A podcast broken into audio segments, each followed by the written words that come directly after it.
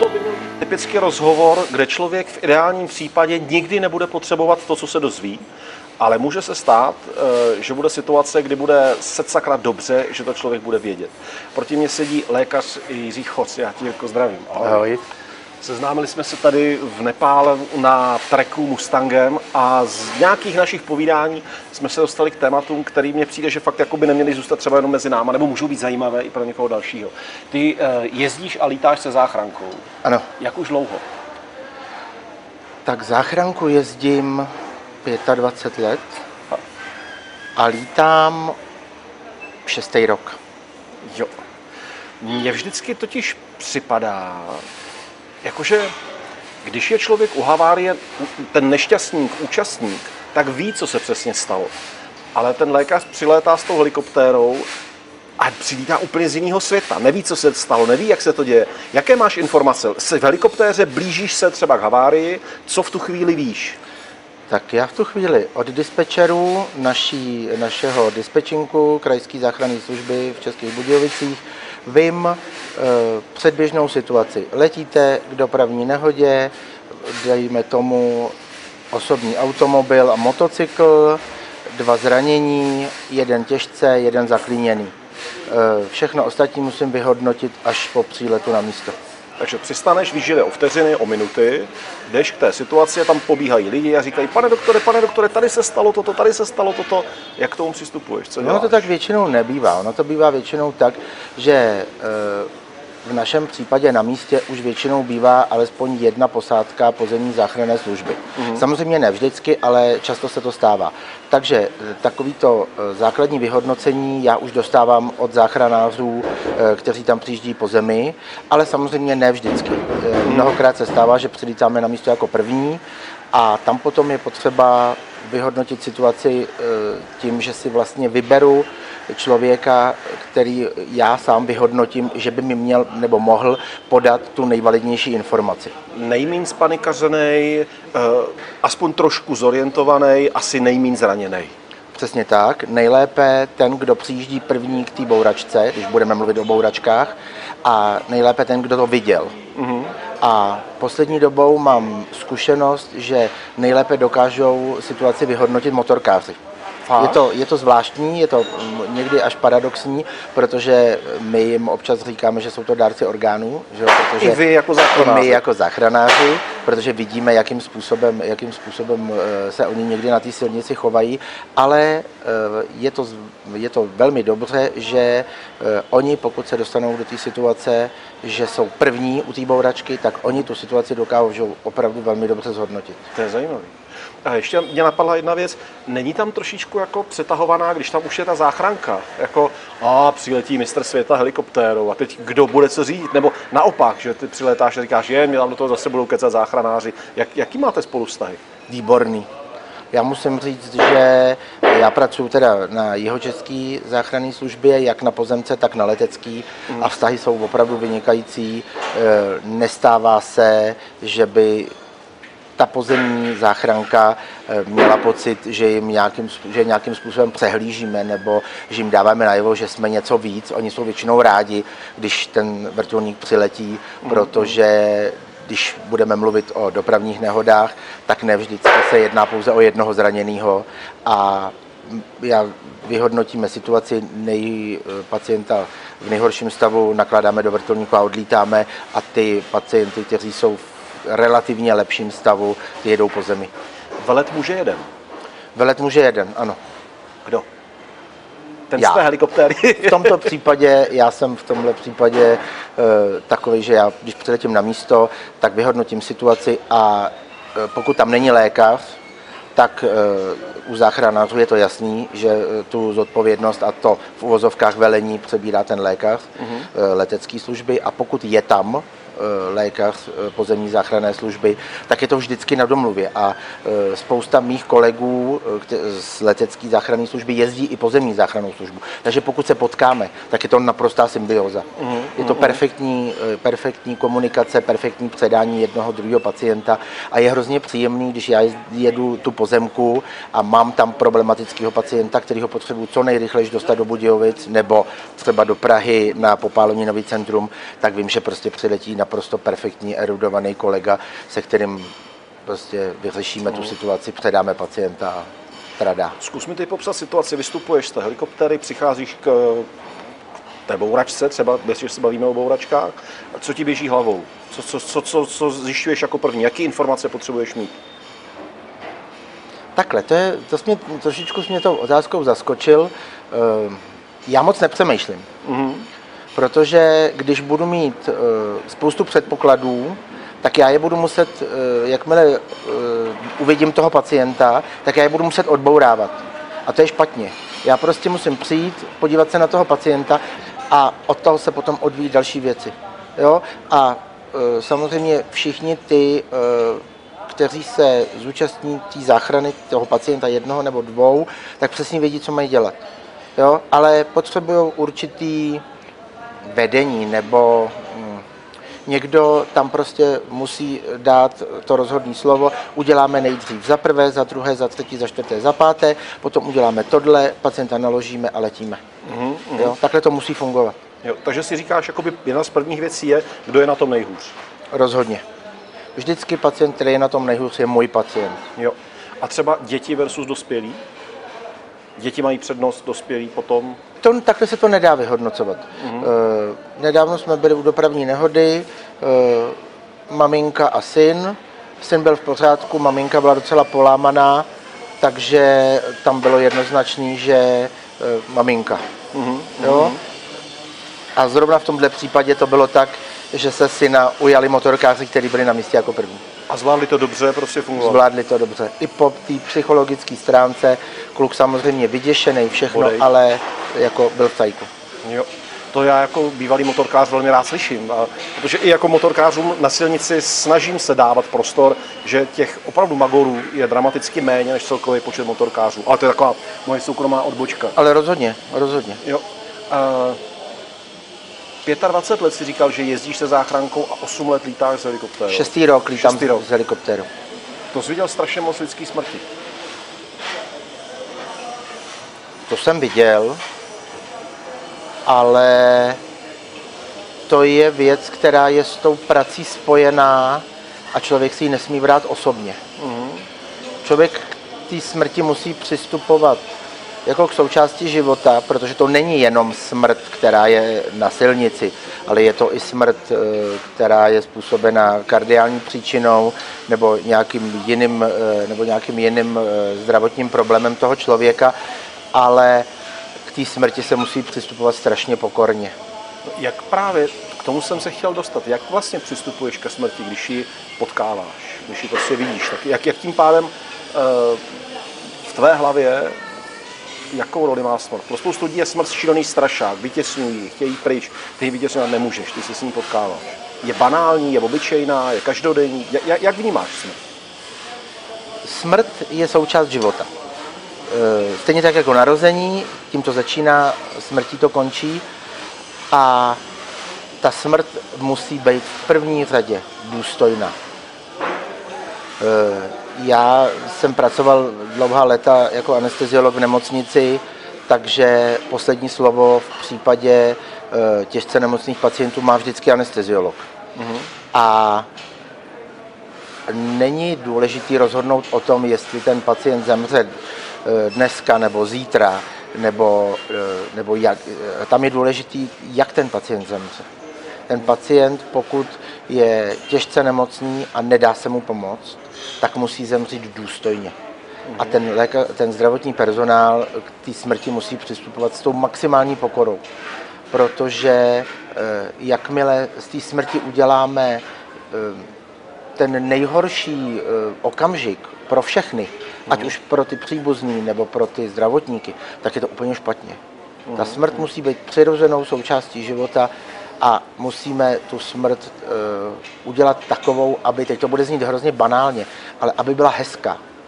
Jo? Aby ten člověk třeba v klidu usnul bez bolesti, bez nějakého strachu a v klidu prostě ten život eh, dokonal prostě v nějakých eh, důstojných podmínkách. Jako já se hrozně omlouvám možná za nefér teďka otázku, jo, ale přijde mi, že, že na ní snad mám právo. Jestli ne, tak mě řekni, že ne. Vnímám toto stanovisko jako profesionála lékaře. Myslíš, že bys dokázal toto stanovisko držet i v případě svých blízkých? Já jsem to tak dokázal u tatínka i u maminky. Jo. Mm-hmm. Myslím si, že to musí být těžké. Jako uvědomit si to. Ve finále si myslím zpětně, každý z nás si řekne, takhle to má být. Já s tebou souhlasím, co říkáš, naprosto s tebou souhlasím. Ale říkal jsem si, u svých blízkých si budu chtít furt třeba nalhávat nějakou naději nebo něco. A jak tak, se jako oblbnout sám z sebe. Takhle, já jsem měl možná tu výhodu, že moji rodiče, když zemřeli, byli opravdu hodně staří. Nebyli to žádní padesátníci, šedesátníci, ale bylo jim opravdu téměř 90 let. Takže v tom případě je to možná, eh, je, to jsem to měl možná jednodušší. Mm-hmm. Jo, prožili dlouhý, krásný, plnohodnotný život a já jsem chtěl, aby skutečně zemřeli důstojně a musím říct, že eh, jsem hrdý na to, že se mi to povedlo. Mm-hmm.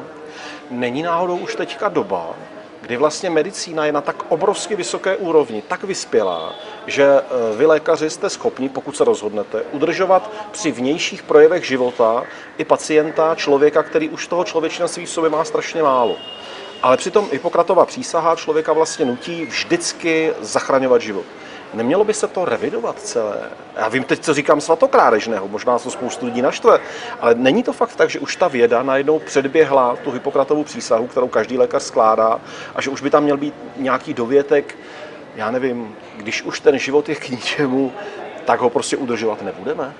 Dostali jsme se do situace, kdy medicína, ať už e, medicamentama, to znamená léčivama, a nebo přístrojema dokáže člověka držet při životě, a teď to řeknu ošklivě, až ad absurdum.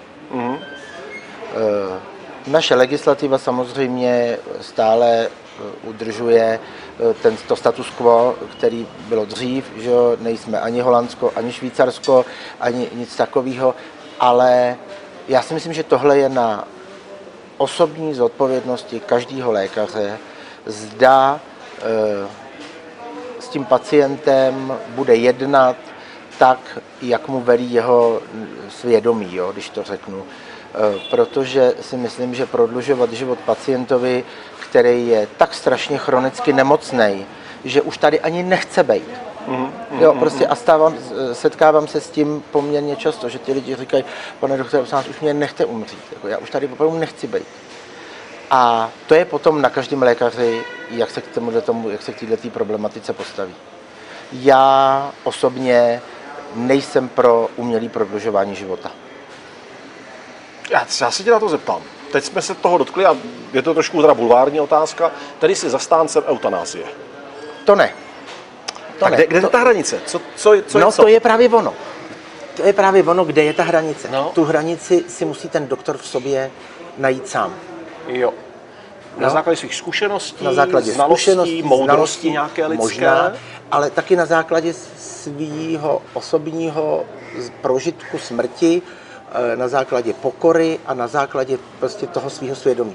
Jo. Jo? Samozřejmě nemůžu přijít na jibku a podívat se na eh, pacienty, kteří tam ležejí a eh, říct, že tři pacienty nebudeme léčit Uh-huh, jo? Uh-huh, to prostě takhle to nefunguje. Jo. Ale samozřejmě můžeme, eh, pokud jsme vyčerpali veškerou možnost na zlepšení eh, toho stavu pacienta tak, aby ten eh, stav mu umožňoval třeba opustit jednotku intenzivní péče nebo něco takového. Pokud máme vyčerpané všechny možnosti, tak já mám tu možnost do dokumentace napsat, že jako anesteziolog nedoporučuji rozšiřování terapie. Mm-hmm. To znamená, že ten pacient má základní terapii a pokud ta základní terapie mu nepomůže k tomu, aby přežil, tak ten pacient vlastně a zase za určitých podmínek, důstojných, prostě zemře na té jednotce intenzivní, intenzivní péče nebo áru, nebo to už, to už je víceméně jedno.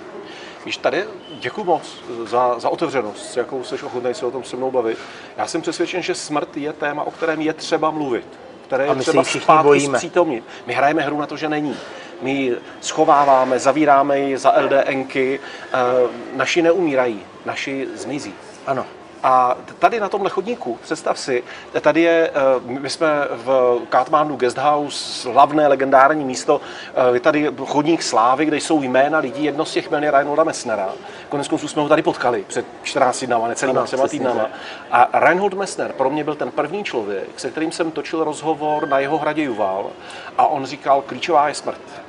Až když si uvědomím svoji smrt, až když si připustím svoji smrt a řeknu si, že můj život, a tak jako gestikuloval těma rukama, se klene mezi narozením a smrtí, až pak jsem schopen dát smysl tomu času, který je mezi tím. Přesně tak. A já to od té doby rád říkávám i na přednáškách. A stává se mi takové, eh, že těm lidem řeknu, všichni umřete. Ty jsou takový ticho.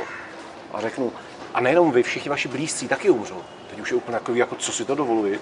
A pak řeknu, vy jste to nevěděli? A když se jako ulehčeně rozchechtají, ale mně ten moment přijde nesmírně důležitý. Že opravdu, když si řeknu, já umřu a nebudu tady, ten čas je omezený, dneska, zítra, pozítří, Nikdo nevíme. a to změní všechno. To, to dá smysl těm minutám, kdy tady člověk jako je. Eh, Já třeba teď mám zkušenost z té záchranky, že se nám trošičku daří tu veřejnost připravovat na to, že těm lidem je daleko lépe zemřít doma, v kruhu rodiny. Ne prostě, že si zavolá rodina e, záchranku, aby babičku nebo dědečka odvezli umřít do nemocnice. Jo, protože to je, a to si myslím, že je taky strašně důležitý, že eh, když ten člověk žil v tom, na tom vesnickém stavení 50, 60 let, tak má právo tam umřít. A ne, aby jsme ho sebrali eh, jako hromádku neštěstí, naložili ho před plačícíma příbuznýma, který se s ním možná už rozloučili a odvezli ho zemřít do nemocnice. Tohle si myslím, že je hrozně důležitý, že ty lidi mají právo zemřít doma. Ne každý to zvládne. To je jasné. Pojďme teď k tomu veselějšímu, k té opačné straně. Eh, Jsou ti zachránění. To zase taky musí být obrovský, ne? Ty přijedeš, to se ti u taky musí xkrát stát, že přijedeš k situaci, kde, já nevím, jak mu dávají umělé dýchání, nebo ten člověk umírá, a ty seš ten, kdo ho jako vrátí zpátky. To jsi musel zažít taky moc krát, ne? To je nádhera. To je úžasný. Jo, prostě eh, já mám pár takových příběhů. eh, Všichni se bojíme dětí, že? Jako Ne, ne dětí, já- ne dětí jako dětí, čistě to máme rádi, že jo? ale všichni se bojíme dětí jako pacientů. To je prostě přirozený. A když potom prostě se to povede, a nemusí to být jenom úraz, může to být prostě e, někdo, dítě, který má třeba srdeční vadu a čeká na nějaký výkon a teď se to nějakým způsobem zkomplikuje a ono se to pak povede a ta zpětná vazba existuje, my se dovídáme, jako, jak ty naši pacienti skončili v těch nemocnicích. Já vždycky brečím. Řekni mi nějaký příběh. Můžeš něco říct? Já nevím, odkud kam je nutné tajemství, nebo kde se dá. Můžu, to není, jako já nebudu jmenovat, nebudu nic říkat.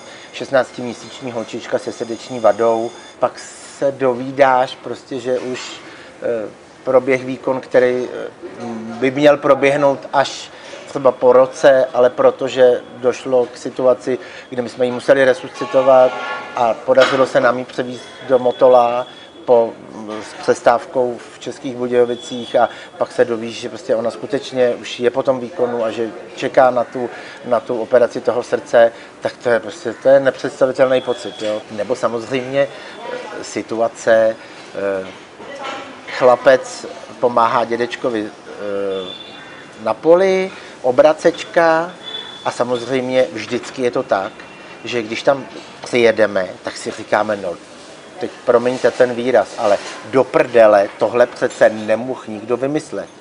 Že dědeček, který je poměrně mladý, posadí toho čtyřletého kluka na tu obracečku, kde teda jedou ty, no a jak to dopadne? Zákonitě Dítě prostě spadne. dítě spadne a teď má nohou proš, prošpikovaný ty železa. Perfektní spolupráce s rodinou, což jsem byl strašně překvapený, s hasičema, a potom naprosto úžasná spolupráce s kolegama v nemocnici v Českých Budějovicích. Ono je to samozřejmě výsledek? vynikající. Všechno dobře dopadlo. Chlapeček chodí, běhá, funguje. To jsou zázraky. To jako tohle zažít u toho být, to musí být strašně naplňující. Je, proto já říkám, že práce na letecké záchranné službě pro mě není zaměstnání, pro mě je to koníček. Jo. Já jsem to vždycky chtěl dělat, povedlo se mi to a jsem za to strašně šťastný. Co děláš se svou psychikou, aby ti teda nabíjeli ty dobré příběhy a nedevastovali ty špatné? Protože musí být situace, když si řekneš prostě kluci na kousek chyběl a mohli jsme toto dítě zachránit, tuto maminku, tohoto chlapíka zachránit. To taky musí zase si jako zpátky brát, ne? Co se sebou děláš, aby se nezbláznil? Já nevím. Já nevím. Neděláš nic. Já nevím, prostě já to beru, jak to přijde. Já jsem pracoval strašně dlouho v nemocnici a musel jsem potom už z nemocnice odejít, protože mě to úplně devastovalo, ta práce. Jako jak? Já Proč? jsem tam, byl jsem tam strašně moc v té práci. Aha. Eh, Měl jsem pocit, že to beze mě nepůjde, že všechno musím zachránit. Mhm, A pak jsem najednou zjistil, že eh, potřebuji zachránit já sám. Jo, jo. Že se mi to všechno, že se mi všechno bortí pod rukama. Aha, aha. Eh, musím říct, a já se to nesítím říct, já to klidně řeknu, že nebejt mojí úžasné manželky, tak prostě jsem to nikdy takhle nedal, jak, Mhm. jak prostě jsem to prostě dokázal do určitý chvíle, ale pak najednou prostě přišel čas, kdy jsem řekl, a prostě já už takhle nemůžu. A šel jsem dělat vlastně práci za lidma, se kterými jsem, se- kterými jsem se znal. Věděl jsem, že mě ta práce bude bavit a prostě já jsem nadšený. Jako já jsem asi magor v tomhle případě, ale já prostě do té práce teď chodím opravdu rád. Máš nějaký spasitelský komplex trochu? Protože to tam přece musí být, bez, bez zlýho kontextu. Jako tam člověk musí cítit přece tu, to dobro, že zachraňuje. Jakože, To jo, že ale, chce, to jo, jako, ale je to práce jako každá jiná. Umíš si to takhle oddělit? Musím. Jo. Já jsem hrozně rád používal uh, takovej, uh, takový přirovnání a spousta lidí mě za to nemělo rádo, že jsem jim říkal, kdybych já dělal svoji práci tak, jak ji děláte vy, tak se pohřební služba nezastaví. To spoustu lidí velmi popuzovalo, jako tenhle ten, tenhle ten můj výraz. Jo. Ale je to tak, jako je to práce jako každá jiná, musí se dělat dobře, musí se dělat svědomitě, ale hlavně se musí dělat s tou pokorou. A ta pokora, jako já se opakuju, ale prostě mně to pořád strašně chybí. Nejenom v té naší práci, ale mně to chybí vůbec, jako ve společnosti. Ta pokora prostě chybí. A je to přesně to, jak si to říkal panu Mesnerovi. Prostě on na těch 14, 8 tisícovek musel vylíst s pokorou, protože kdyby tam vylez jako nějaký frajírek, tak se na druhý zabil. Na první by měl štěstí a z druhý by spad. No, on, on sám říká, že za největší zázrak svého života považuje to, že se dožil až teďka do těch svých 77 let, že to mu přijde jako úžasné. No, to je pravda. Poslední otázka. Jsem účastník nehody, přilétá helikoptéra. Co je to nejlepší, co mohu udělat? Nic. Fakt? Tak snažím se pomoci těm, kteří Ano. samozřejmě v rámci svých znalostí a dovedností první Ano, pomoci. ano. Ale nepanikařit, neplést se, pokud by to bylo v tvých silách, tak a jednalo by se o dopravní nehodu, tak se pokusit zastavit dopravu, protože není nic horšího, než když já přiběhnu na silnici a teď e, pacienta vyšetřuju tím, že k němu zakleknu většinou a není nic horšího, než když mi za zády jezdí nákladáky nebo osobní auta. Jo, to je hrozně nepříjemný pocit a první věc, kterou já, eh, když přijede policie, tak první, co jim říkám, vykašlete se na doklady, ale hlavně mi zastavte tu dopravu. Ještě se zeptám na jednu věc. Eh, To je takový jako hlasitě skloňované téma, ale málo kdo pro to má data. Ty, ty budeš mít ta data. Jsme my Češi spíš hyény a hnusný hovada, anebo naopak se setkáváš s pochopením, spoluprácí a jako s nějakou citlivostí? Je to individuální. Fakt po každý jinak? Je to individuální po každý jinak, ten vrtulník si po každý všichni natočej. Mobil a už to jde. Ale většinou až když odlítá. Aha. Mám teď ten pocit, jak, že ta otázka, nikdy mě to nenapadlo mm, úplně mm, tak, jak, mm, jak si ji položil, ale většinou mám pocit, že už teď si ten vrtulník lidi natáčejí, když už odlítá. Když přilétá, tak je to spíš takový Ježíš Maria, co se stalo. Mm, jo? A myslím si, a jako doufám, že ten hyenismus jsme trošku upozadili. Dobrý, dobrý. Bojíš se něčeho při své práci a ve svém životě?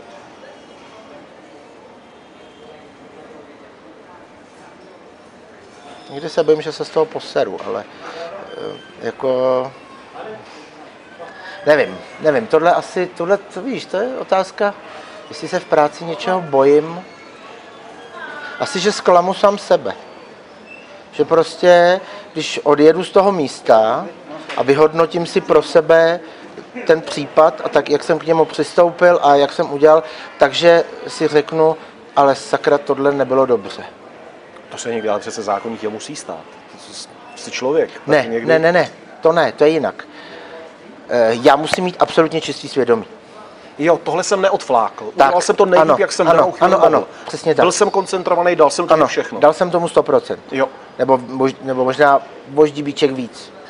Ale ne, prostě, že jsem se na to vyflak. To ne. To, z, toho, ano, z toho bych měl strach, ano. Jo. Že bych, mohl dost, že bych se mohl dostat do stádia, že bych mohl někdy něco odfláknout a to bych fakt nechtěl. Skvělý. Díky moc za tohle povídání. Já jsem myslel, jak to bude spíš o životě, o smrti a o tom, jak se máme chovat v různých situacích. A ono to má hromadu přesahu i do toho, jak by člověk měl normálně žít a normálně fungovat, i když dělá, ale nevím, stůl třeba nebo takové. No, to tak, no. Tak dobrý. Tak šťastnou cestu domů a zpátky do práce. Děkuju. Ahoj, díky. Ahoj. Díky, že jste poslouchali anebo sledovali až do konce. Díky za like, odběr anebo finanční dar. Díky vám takže Houseboat Petra Horkého dál a dál i v neklidných vodách moderní doby. Mějte se krásně. Ahoj.